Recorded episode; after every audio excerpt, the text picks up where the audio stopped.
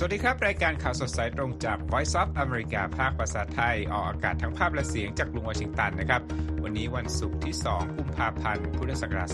2567 ตามเวลาประเทศไทย มีผมรัตพลอ่อนสนิทและคุณเยี่ยมยุทธสุธิฉายา ร่วมกันดำเนินรายการไว้นะครับ หัวข้อข่าวที่น่าสนใจมีดังนี้ไบเดนออกคำสั่งลงโทษชาวอิสราเอลในเวสต์แบงก์4ราย และจับตาสถานการณ์เลบานอนกับอิสราเอลว่าสงครามนั้นอาจจะทุขึ้นหรือไม่ แม้ไม่มีใครอยากให้เกิด ขณะที่ผู้นำ EU ไฟเขียวจัดสรรงบ 50,000 ล้านยูโรให้กับยูเครน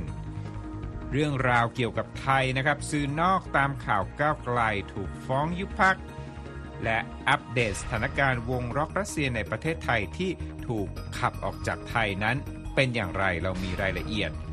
ท้ายรายการวันนี้ครับ ใครค้นเพลง Taylor Swift บน TikTok ไม่เจอ ไม่ต้องสงสัยนะครับ เพราะว่าค่ายเพลงดังนั้นจ่อดึงผลงานศิลปินออกจากแพลตฟอร์มนี้ ทั้งหมดในรายการข่าวสดสายตรงวันนี้ครับ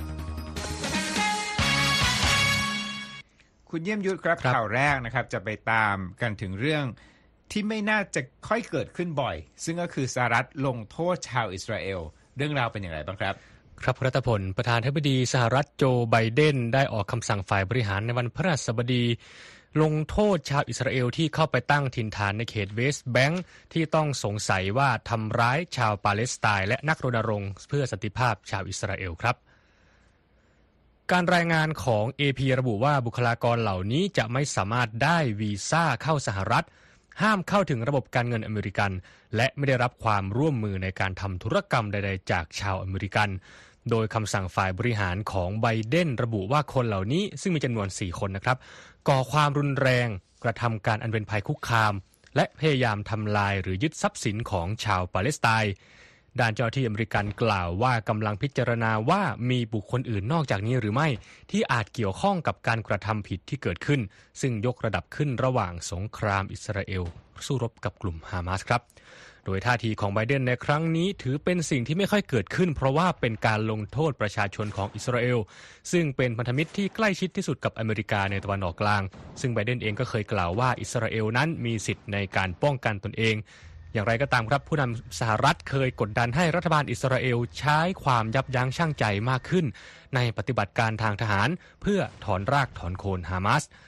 ด้านเจ้าหน้าที่ปาเลสไตน์กล่าวว่าชาวปาเลสไตน์บางคนถูกสังหาร และหน่วยงานด้านสิทธิมนุษยชนกล่าวว่าคนที่อยู่ในเวสต์แบงก์ก่อเหตุเผารถ และก่อความเสียหายต่อชุมชนเบดูอินขนาดเล็กๆ จนมีผู้ที่ต้องอพยพออกจากพื้นที่ ด้านเจค ซัลลิแวนที่ปรึกษาด้านความมั่นคงแห่งชาติสหรัฐกล่าวในแถลงการณ์ว่า ความรุนแรงที่เกิดขึ้นเป็นภัยคุกคามที่สำคัญต่อสันติภาพ ความปลอดภัยและความมั่นคงในเวสต์แบงก์ อิสราเอล และภูมิภาคตะวันออกกลาง และคุกคามสิ่งที่เป็นผลประโยชน์สหรัฐด้านความมั่นคงแห่งชาติ และนโยบายต่างประเทศ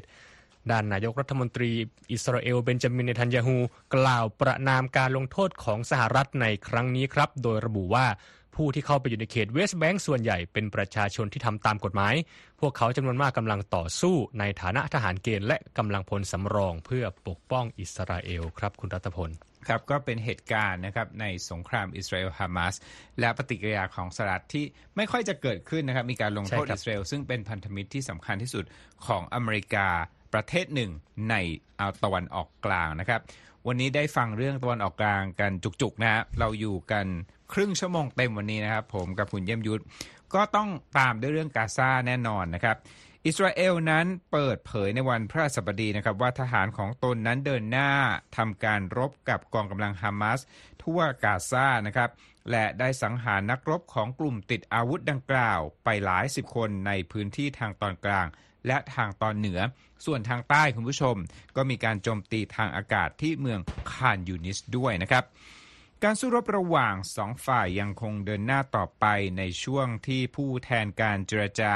ข้อหยุดยิงใหม่นั้นคงรอคำอธิบายและรายละเอียดต่างๆ ที่มาจากทั้งอิสราเอลและฮามาสเพื่อที่จะให้มีการพักรบชั่วคราว และให้มีการปล่อยตัวประกันที่ยังอยู่ในมือของกลุ่มติดอาวุธในกาซาอยู่นะครับ รายงานข่าวระบุว่าร่างข้อเสนอการหยุดยิงรอบใหม่นี้เกิดขึ้นจากการประชุมที่ปารีส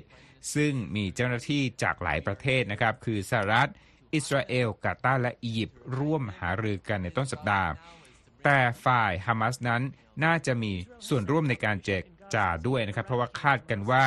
อิสมาอิลฮานิเย ผู้นำฮามาสจะเดินทางไปที่กรุงไคโรของอียิปต์เพื่อหารือรายละเอียดในแผนนี้ด้วยนะครับ เมื่อวันพุธนะครับ ผู้สื่อข่าวสอบถามไปยังจอห์นเคอร์บี้โฆษก สภาความมั่นคงของทำเนียบขาวนะครับระหว่างการถแถลงข่าว เกี่ยวกับความคืบหน้าการเจรจาข้อหยุดยิง และได้รับคำตอบว่ายังไม่มีข้อสรุปนะครับ และเมื่อถูกถามนะครับว่าการหยุดยิงครั้งใหม่นี้จะมีรายละเอียดและระยะเวลานานเท่าใดนะครับเคอร์บี้ก็เปิดเผยครับว่าน่าจะยาวกว่าที่เกิดขึ้นเมื่อเดือนพฤศจิกายนที่มีการพักรบไป 1 สัปดาห์ คุณผู้ชมคงจะจำได้นะครับ มาดูตัวเลขกันสักนิดหนึ่งนะครับ ถึงความเสียหายที่เกิดขึ้นทั้งชีวิตและทรัพย์สินนะครับ นอกจากตัวเลขผู้เสียชีวิตจากสงครามที่ปะทุขึ้นมาตั้งแต่ฮามาสโจมตีอิสราเอลโดยไม่ทันตั้งตัวเมื่อวันที่ 7 ตุลาคม ซึ่งกระทรวงสาธารณสุขกาซาภายใต้การบริหารของฮามาสบอกว่า ผู้เสียชีวิตเนี่ยอยู่ที่ราว 26,900 คนแล้วนะครับ เกือบ 27,000นะครับหน่วยงานด้าน การให้ความช่วยเหลือมนุษยธรรม แก่ชาวปาเลสไตน์ของสหประชาชาติเปิดเผยนะครับว่ามีประชาชนอีกประมาณ 184,000 คน ที่ลงทะเบียนขอรับความช่วยเหลือแล้ว พร้อมๆ กับเดินทางอพยพ หนีภัยไปยังพื้นที่ริมชายฝั่งทะเลเมดิเตอร์เรเนียนด้วยนะครับ สำหรับประชากรที่ตอนนี้กลายเป็นผู้พลัดถิ่นนะเขาบอกว่าอยู่ที่ราว 75%ของประชากรกาซาซึ่งมีอยู่ 2 ล้านกว่าคนคุณคุณเยี่ยมยุทธครับ อีกเรื่องหนึ่งนะครับ เราจะพากันไปที่สงครามที่เป็นแรงกระเพื่อมนะต่อเนื่องจากความขัดแย้งอิสราเอลฮามาส 7 ตุลาคม ตอนนี้เนี่ยพบว่ามีการต่อสู้กันนะครับ ตามตะเข็บชายแดนอิสราเอลกับประเทศเลบานอนนะครับ ก็เป็น อีกคู่กรณีหนึ่ง ตอนนี้เป็นที่จับตามองอย่างมากคุณผู้ชม ว่าปมความขัดแย้งนี้จะกลายเป็นสงครามเต็มรูปแบบหรือไม่ และเป็นสงครามที่คู่ขนานไปกับการสู้รบในฉนวนกาซานะครับคำถามก็คือเงื่อนไขในพื้นที่จะมีผลอย่างไรต่อความตึงเครียดนี้ และทั้งสองฝ่าย ซึ่งคืออิสราเอลและเลบานอนนั้น มีความพร้อมแค่ไหนหากเกิดสงครามขึ้นจริง ๆ ครับ คุณยมยุทธมีรายงานพิเศษนะครับ จากสำนักข่าว AP มานำเสนอครับ ครับคุณรัตพล นับตั้งแต่สงครามอิสราเอลฮามาสเริ่มต้นขึ้นเนี่ยคู่ขนานแทบจะทันทีครับ ก็คือการสู้รบระหว่างกองกำลัง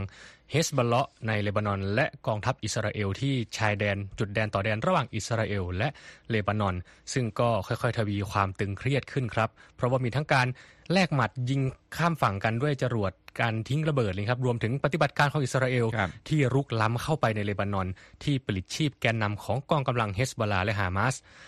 ซึ่งทำให้ทั้งหมดทั้งมวลนะครับทำให้มีผู้เสียชีวิตแล้วมากกว่า 200 รายในฝั่งเลบานอน โดยจำนวนมากเป็นนักรบกลุ่มเฮสบอลา และมีคนอิสราเอลถูกสังหารไปแล้ว 18 รายครับ แล้วก็มีผู้คนรวมทั้งสองฝั่งทั้งอิสราเอลและเลบานอน หลายหมื่นรายที่ต้องพลัดพรากจากถิ่นที่อยู่ จนทำให้กลายเป็นแนวรบที่น่าจับตามองว่าจุดนี้จะกลายเป็นสงคราม เต็มรูปแบบหรือไม่ถามว่าอิสราเอลและเลบานอนเคยรบกันหรือไม่ก็ต้องตอบว่าเคยนะครับ สงครามสอง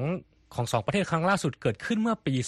2006 เป็นเวลา 6 ปีหลังจากอิสราเอลถอนกำลังออกจากภาคใต้ของเลบานอนครับ ครั้งนั้นกองกำลังเฮสบอลาได้บุกข้ามแดนเข้าไปจับกุมฐานอิสราเอลสองนาย แล้วก็สังหารผู้คนอีกหลายคนทำให้รัฐบาลเทลอาวิฟตอนนั้นตอบโต้ด้วยการโจมตีทางบก และทางอากาศเต็มรูปแบบ เพื่อเข้าช่วยตัวประกันและทำลายกลุ่มเฮสบอลาซึ่งก็ไม่ประสบความสำเร็จ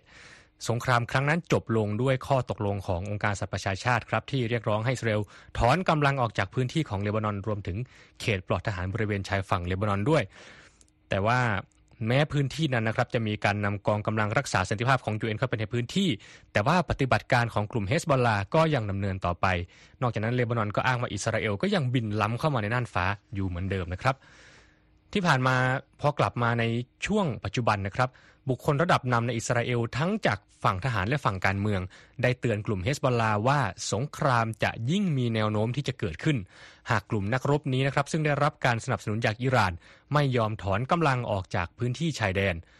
ด้านผู้นำของกลุ่มเฮสบอลลาฮัสซันนัสรลาออกมาเตือนว่าอิสราเอลอาจจะต้องเจอกับการต่อสู้ที่ไม่มีขีดจำกัด หากว่าเกิดสงครามขึ้น นอกจากนั้นเจ้าหน้าที่เลบานอนยังกล่าวกับสำนักข่าวเอพีด้วยนะครับว่าเฮสบอลลาปฏิเสธข้อเสนอของสหรัฐ ให้ถอยทัพห่างออกจากชายแดน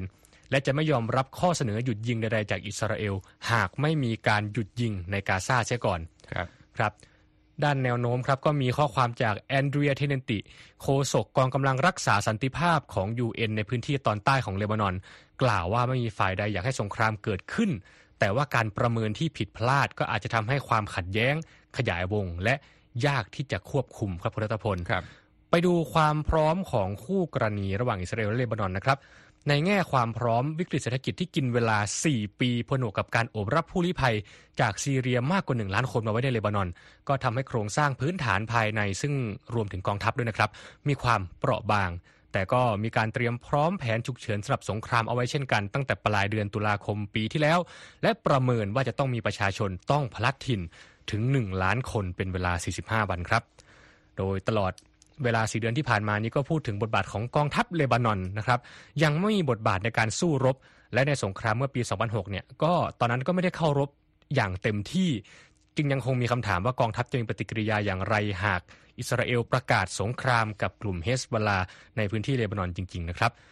ด้านดีนาอารักจีจากบริษัทประเมินความเสี่ยงในสหราชอาณาจักรที่ชื่อว่า Control Risk ระบุว่ากองทัพอากาศเลบานอน ก็ไม่มีงบประมาณมากพอนะครับจะทำให้เขี้ยวเล็บทางอากาศนั้นล้าสมัยและไม่มีกำลังเพียงพอครับในขณะเดียวกันกลุ่มเฮสบอลลาก็ไม่มีสัญญานุภาพเรื่องนี้เช่นกัน ไปดูที่อิสราเอลกันนะครับ อิสราเอลได้อพยพคนออกจากชายแดนตอนเหนือแล้วมากกว่า 60,000 คน แต่หากเกิดสงครามขึ้นจริงๆนะครับจรวดและขีปนาวุธจากเลบานอน ก็สามารถโจมตีถึงทุกพื้นที่ในอิสราเอลได้อยู่ดี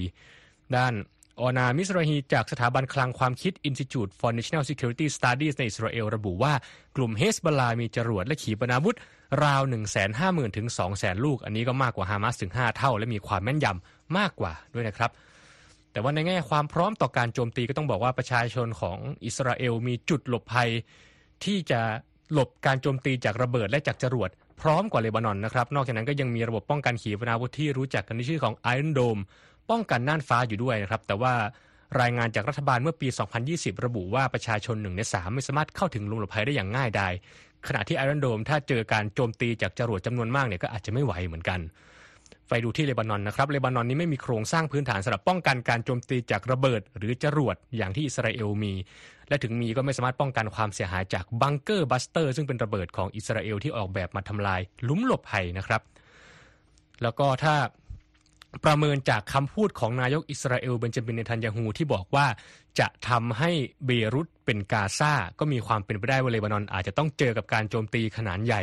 ที่จะทำลายโครงสร้างพื้นฐานและสังหารคนอีกเป็นหลายพันคนนะครับท้ายที่สุดสำนักข่าว AP ระบุว่าหากสงครามเกิดขึ้นจริง ก็มีแนวโน้ม ว่าจะเป็นการสู้รบในหลายแนวรบ จากทั้งพันธมิตรของอิหร่านอย่างซีเรียอิรัก และเยเมน นอกจากนั้นก็มีความเป็นไปได้ที่พันธมิตรของ ชาติคู่สงครามนะครับอย่างอิหร่านและสหรัฐจะเข้ามามีบทบาทในแนวรบตรงนี้โดยตรงเช่นกันครับคุณรัตพลขอบคุณมากครับ คุณเยี่ยมยุทธฟังดูแล้ว ข่าวนี้เนี่ยได้ข้อมูลด้านอาวุธนะของครับอิสราเอลแล้วก็ถามถามจริง ๆ ว่ามีโอกาสที่จะเกิดสงครามแบบขยายวงกว้างหรือไม่เนี่ย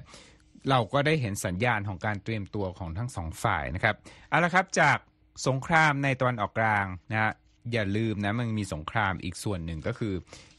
ระหว่างรัสเซียนะกับยูเครนนะครับ ข่าวล่าสุดนะครับก็คือเป็นเรื่องของความช่วยเหลือต่อยูเครนคุณผู้ชม ผู้นำสภาพยุโรปนะครับ ก็ตกลงเป็นเอกฉันท์นะฮะที่จะอนุมัติจัดสรรงบ 50,000 ล้านยูโร คิดเป็นเงินดอลลาร์ก็คือ 5 54,000 ล้านดอลลาร์ สนับสนุนยูเครนนะครับ หลังจากที่แผนนี้เคยถูกคัดค้านจากฮังการีเมื่อก่อนหน้านี้นะครับ ประธานสหภาพยุโรปชาลส์มิเชล แสดงความยินดีต่อการบรรลุข้อตกลงนี้นะฮะและบอกว่า EU นั้นกำลังทำหน้าที่เป็นผู้นำและแสดงความรับผิดชอบในการสนับสนุนยูเครน โดยทราบดีว่ามีอะไรเป็นเดิมพันอยู่นะฮะมิเชลโพสต์ข้อความแถลงการณ์นี้บนสื่อสังคมออนไลน์ X นะครับ และหลังจากทราบข่าวคุณผู้ชม ประธานาธิบดีวโลดิมีร์เซเลนสกีของยูเครน ก็แสดงความยินดีต่อการลงมติเป็นเอกฉันท์ของผู้นำ EU เซเลนสกีบอกด้วยว่า นี่คือการพิสูจน์ให้เห็นถึงความมีเอกภาพอันแข็งแกร่งใน EU ด้วยนะครับ ผู้นำยูเครนระบุในโพสต์ทางสื่อ X ว่าการสนับสนุนทางการเงินอย่างต่อเนื่องของ EU ให้กับยูเครนนั้น จะเสริมสร้างความแข็งแกร่ง ให้กับความมั่นคงทางการเงินและทางเศรษฐกิจในระยะยาว ซึ่งมีความสำคัญไม่น้อยไปกว่าความช่วยเหลือทางทหารนะครับขณะเดียวกันนะครับดมิโตรคูเลบา รัฐมนตรีต่างประเทศยูเครนกล่าวว่า ข่าวนี้เนี่ยแสดงให้เห็นว่าการที่มีคนพูดว่าแรงสนับสนุนภายใน EU ต่อยูเครนนั้น เริ่มอ่อนแรงลง เขาบอกไม่เป็นจริง ข่าวนี้เนี่ยปฏิเสธความคิดเหล่านั้นทั้งสิ้นเลยนะครับ และบอกว่าหวังว่าประธานาธิบดีปูตินของรัสเซีย ที่จะเอาชนะความแน่วแน่เนี้ยเป็นเรื่องยากจริง ๆ นะครับ ข้อสรุปของ EU ในครั้งนี้ เป็นพัฒนาการที่แตกต่างไปจากการประชุมสุดยอดเมื่อเดือนธันวาคมปีที่แล้ว ซึ่งฮังการีออกเสียงวีโต้ฮะเมื่อเดือนธันวาคมฮังการีออกเสียงวีโต้แผนส่งมอบความช่วยเหลือ 54,000 ล้านยูโร ตอนนั้นวางแผนว่าเกลี่ยเป็นระยะเวลา 4 ปีให้กับยูเครนนะฮังการีแย้งว่าอะไรคุณผู้ชมฮังการีบอกว่าเงินก้อนดังกล่าวนั้นไม่ควรนำมาจากงบประมาณของทางกลุ่ม เพราะว่า EU นั้นไม่ได้เป็น ได้ไม่ได้มียูเครนเป็นสมาชิกนะครับ แม้ว่าสมาชิกที่เหลืออยู่ 26 ประเทศนั้นออกเสียงสนับสนุนแผนดังกล่าวก็ตามนะวิวเอไปถามความเห็นนักวิเคราะห์คุณยมยุทธครับลูอิจิสกาซิเอรีนะครับจาก Center for European Reform บอกเรานะว่างบที่ EU อนุมัติมานี้มีความสำคัญอย่างมากสำหรับยูเครน ตราบที่สงครามยังดำเนินอยู่ และจะต้องเป็นงบประมาณที่มีการเบิกจ่ายอย่างคล่องตัว แต่ไม่ได้มีจุดมุ่งหมายที่จะเสริมเพิ่มสัพพกำลังทางทหารให้กับยูเครน เพราะนั่นหมายถึงงบที่ต่างไปอีกก้อนหนึ่งที่ฮังการีขัดขานอยู่ และอาจจะมีหรือไม่ในระดับต่อไปก็ยังคงเป็นคำถามนะครับ ส่วนอีกคนหนึ่งเป็นนักวิชาการนะฮะลีอานาฟิกซ์จาก Council for Foreign Relations ที่กรุงวอชิงตันนะบอกว่า ฮังการีปฏิเสธที่จะร่วมดำเนินการมาตรการลงโทษรัสเซียตั้งแต่ตอนต้น ฮังการีนั้นยังได้ปฏิเสธที่จะส่งอาวุธให้ยูเครน และฮังการีก็ปฏิเสธที่จะอนุมัติ สถานภาพผู้มีสิทธิสมัครเป็นสมาชิก EU จนกว่าจะรับสิ่งที่ตนเองต้องการ ถามว่าสิ่งที่ฮังการีต้องการคืออะไรนะครับ ฟิกซ์บอกนะบอกว่า EU เนี่ยมีเงินก้อนหนึ่งที่ อายัดไว้นะของฮังการีหลักหมื่นล้าน ก็อยากจะให้คลี่เงินเนี้ยออกมาให้เบิกจ่ายได้นะครับ และ EU ยังระงับเงินอีกจำนวน 24,000 ล้านดอลลาร์ที่ฮังการีต้องการเอาไว้ด้วยเหตุผลทั้งหมดทั้งมวลนะครับก็คือเรื่องของสถานการณ์ด้านประชาธิปไตยในฮังการีที่เสื่อมถอยลงนั่นเองนะครับ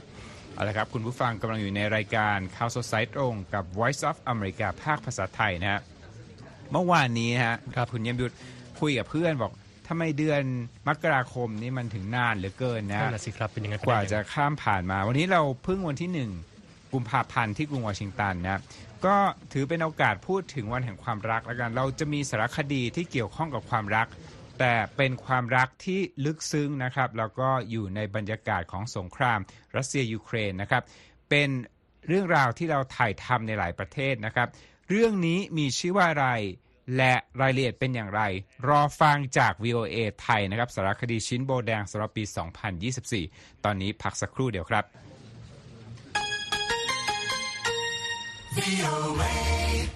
โอ้ไปสถานที่ความขัดแย้งไปสงครามมาหลายแห่งกลับมาที่บ้านเราบ้างคุณเยี่ยมยุทธครับ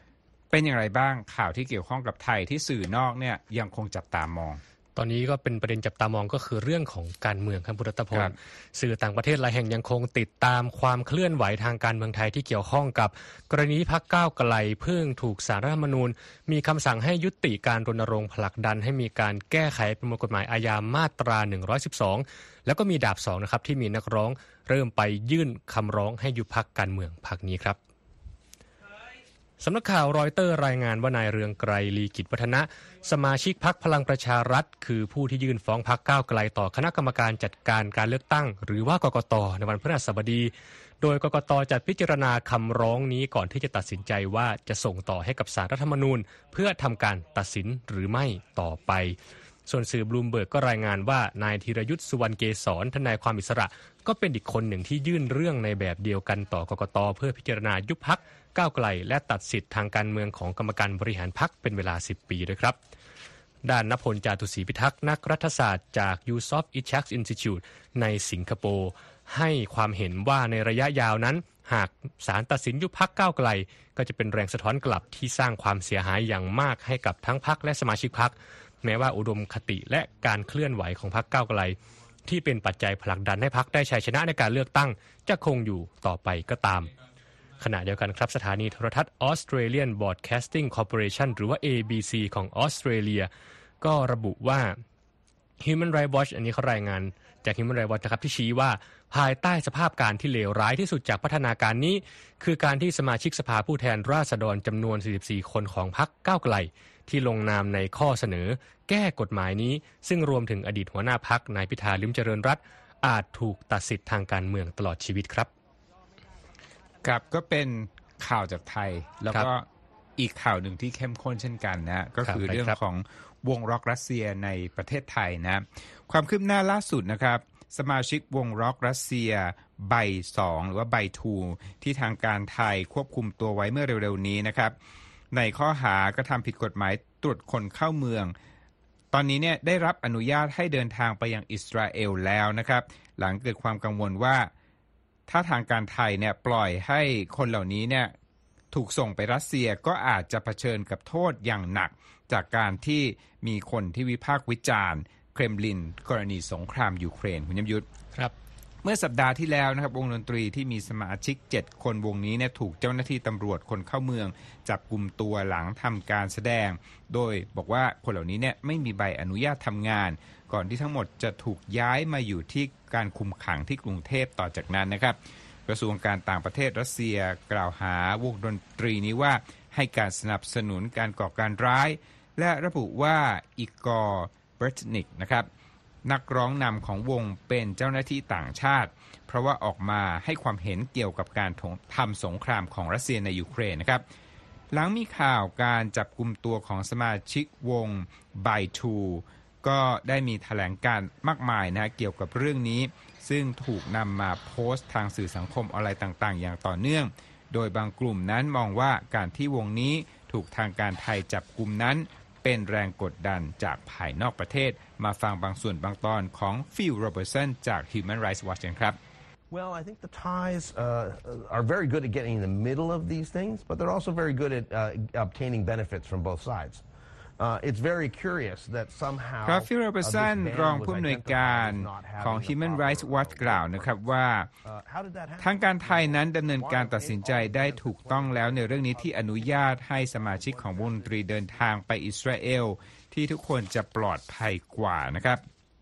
โดยฟิลโรเบิร์ตสันก็ระบุในแถลงการณ์นะว่า รัฐบาลไทยนั้นทำถูกต้องแล้วที่ปฏิเสธการเรียกร้องของมอสโกที่ส่งตัวนักเคลื่อนไหวเหล่านี้กลับไป ซึ่งเสี่ยงต่อการถูกข่มเหงรังแกนะครับ หรืออาจจะเลวร้ายกว่านั้นก็ได้เขาบอกนะครับรายงานข่าวระบุว่าสมาชิก 7 คนของวงดนตรีนี้ประกอบด้วยผู้มีสัญชาติรัสเซีย อิสราเอล และออสเตรเลีย เกือบไม่มีทางได้ไปอิสราเอลแล้วนะครับ หลังจากแผนในครั้งนี้ตอนแรกที่จะกระทำการดังกล่าวนั้นถูกยกเลิกไป จนกระทั่งบอร์ตนิกนักร้องนำของวง ได้รับอนุญาตให้เดินทางไปเทลอาวีฟเมื่อต้นสัปดาห์นะครับ ก่อนที่วงจะโพสต์ข้อมูลทางแพลตฟอร์ม Telegram ยืนยันว่าสมาชิกทั้งหมดของวงนั้น เดินทางจากไทยไปอิสราเอลแล้วนะครับ ก่อนหน้านี้นะครับหลายฝ่ายกังวลว่าความสัมพันธ์อันใกล้ชิดระหว่างไทยกับรัสเซีย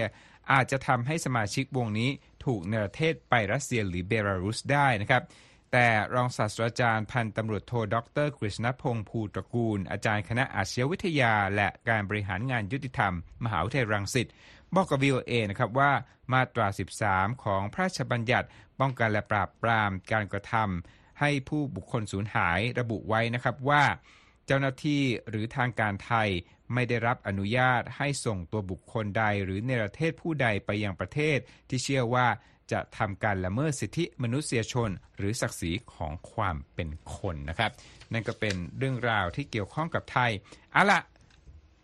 ขยับไปนิดเดียวไปที่ไต้หวันครับณเยี่ยมยุทธเป็นการเลือกประธานสภา แล้วประธานสภาผู้นี้เนี่ยถูกมองว่าหนุนจีนด้วย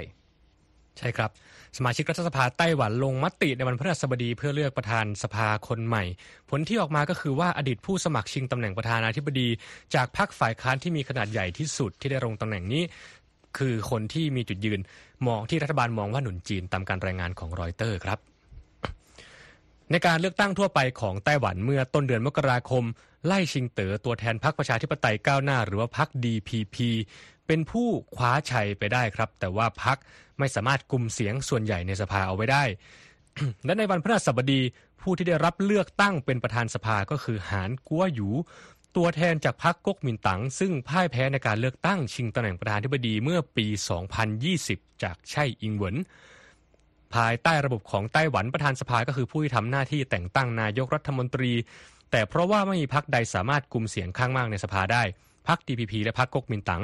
จึงต้องทำงานร่วมกันเพื่อให้ทำงานด้านนิติบัญญัติสามารถเดินหน้าต่อไปได้นะครับโดยหน้าที่สำคัญหน้าที่หนึ่งของประธานสภาไต้หวันก็คือการเป็นเจ้าภาพต้อนรับตัวแทนรัฐบาลประเทศต่างๆ ที่มาเยือนเกาะที่ปกครองตนเองแห่งนี้ อย่างเช่น กรณีการเยือนของแนนซีเพโลซีอดีตประธานสภาผู้แทนราษฎรสหรัฐที่มาเยือนไต้หวันเมื่อปี 2022 ในระหว่างการหาเสียงเลือกตั้งประธานาธิบดีปีนี้ ไล่ชิงเต๋อเคยกล่าวไว้ว่า หานกัวหยูจะเป็นผู้นำนายกเทศมนตรีที่สังกัดพรรคก๊กมินตั๋งไปเยือนจีนและพบกับเจ้าหน้าที่รัฐบาลจีนแผ่นดินใหญ่ ถ้าหากเขาได้รับเลือกเป็นประธานสภา ขณะที่พรรค DPP ออกโฆษณาที่กล่าวว่ากล่าวหาหารนะครับว่าเป็นพวกสนับสนุนจีน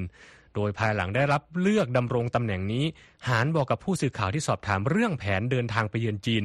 ว่าที่ประธานธิบดีไลที่จะเข้ารับตำแหน่งเป็นทางการในวันที่ 20 พฤษภาคม ไม่ควรกังวลใจในเรื่องนี้จนเกินไป แต่ก็ไม่ตอบคำถามว่าจะมีแผนไปจีนหรือเปล่านะครับ รายงานข่าวระบุว่าหานเคยเดินทางเยือนสำนักงานประสานงานของรัฐบาลกรุงปักกิ่งที่ฮ่องกงเมื่อปี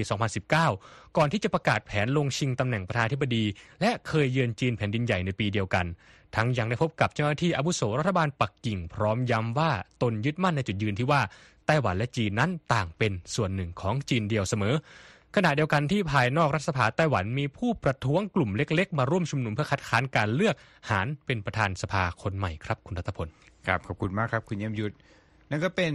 ข่าวนะครับที่เกี่ยวข้องกับเอเชียนะครับ สามารถเข้าไปฟังและอ่านนะฮะข่าวของเราได้ที่เว็บไซต์ voa thai com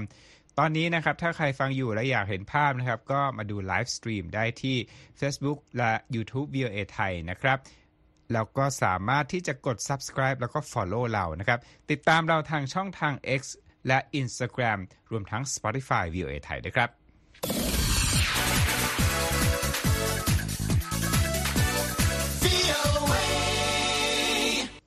ครับ มาถึงช่วงท้ายรายการวันนี้นะครับ เอาข่าวเศรษฐกิจมาท้ายรายการมาดูความเคลื่อนไหวของตลาดหุ้นที่นครนิวยอร์กกันนะครับ รู้สึกว่าจะเป็นสัญญาณเชิงบวกนะครับดัชนีสำคัญสำคัญนะครับ อย่างเช่นดาวโจนส์ S&P NASDAQ นั้น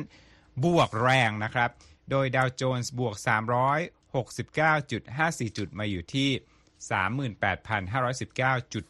38,519.84 S&P บวก 60.54 จุดมาอยู่ที่ 4,906.19 NASDAQ เพิ่มขึ้น 1,900 ขอโทษครับ เพิ่มขึ้น 197.63 จุดมาอยู่ที่ 15,361.64 นะครับ ราคาทองคำเพิ่มขึ้น 0.2%นะครับมาอยู่ที่ 2,071 ดอลลาร์และ 60 เซนต์ต่อออนซ์ ขณะที่ 1 ดอลลาร์แลกได้ 35 บาทกับอีก 32 สตางค์นะครับเอาล่ะเราเล่น TikTok กันนะฮะครับก่อนเข้ารายการพยายามหาเพลงบางเพลง หาไม่เจอของคุณเยี่ยมยุทธก็เลยไป search ข่าว ปรากฏว่าค่ายเพลงยักษ์ใหญ่นะครับ Universal Music Group หรือว่า UMG ซึ่งมีศิลปินในสังกัดมากมาย เช่น Taylor Swift Bad Bunny นะครับและ Drake กล่าวนะว่าจะไม่อนุญาตให้งานเพลงที่อยู่ในค่ายในปรากฏอยู่บนแพลตฟอร์ม TikTok คุณผู้ชม ข่าวนี้นะครับเกิดขึ้นหลังจากที่สัญญาการใช้เพลงของ UMG บน TikTok หมดอายุลงเมื่อวันพุธ และการเจรจาเรื่องค่าตอบแทนนั้นก็ไม่บังเกิดผลนะครับ ก็เลยเป็นเหตุให้ไม่สามารถหาเพลงบางเพลงเจอ แต่ว่าผู้เชี่ยวชาญในวงการเพลงนะครับ ที่ AP เข้าไปสัมภาษณ์มาเนี่ย อย่างเช่น อดีต กรรมการผู้จัดการใหญ่นะครับ ของค่าย Virgin EMI Records ก็บอกว่าน่าจะไม่เกิดขึ้นยาวในที่สุดเนี่ยน่าจะหาข้อสรุปได้เพราะว่าทั้งสองฝ่ายน่าจะได้ประโยชน์ด้วยซ้ำถ้าสามารถหาข้อตกลงกันได้นะครับรบนั่นก็เป็นเรื่องราวข่าวสารที่เรานำมาฝากกันวันนี้นะครับ จบที่วงการเพลงและโซเชียลมีเดียนะครับ ผมและคุณเยี่ยมยุทธต้องลาไปก่อนนะครับ สวัสดีครับ สวัสดี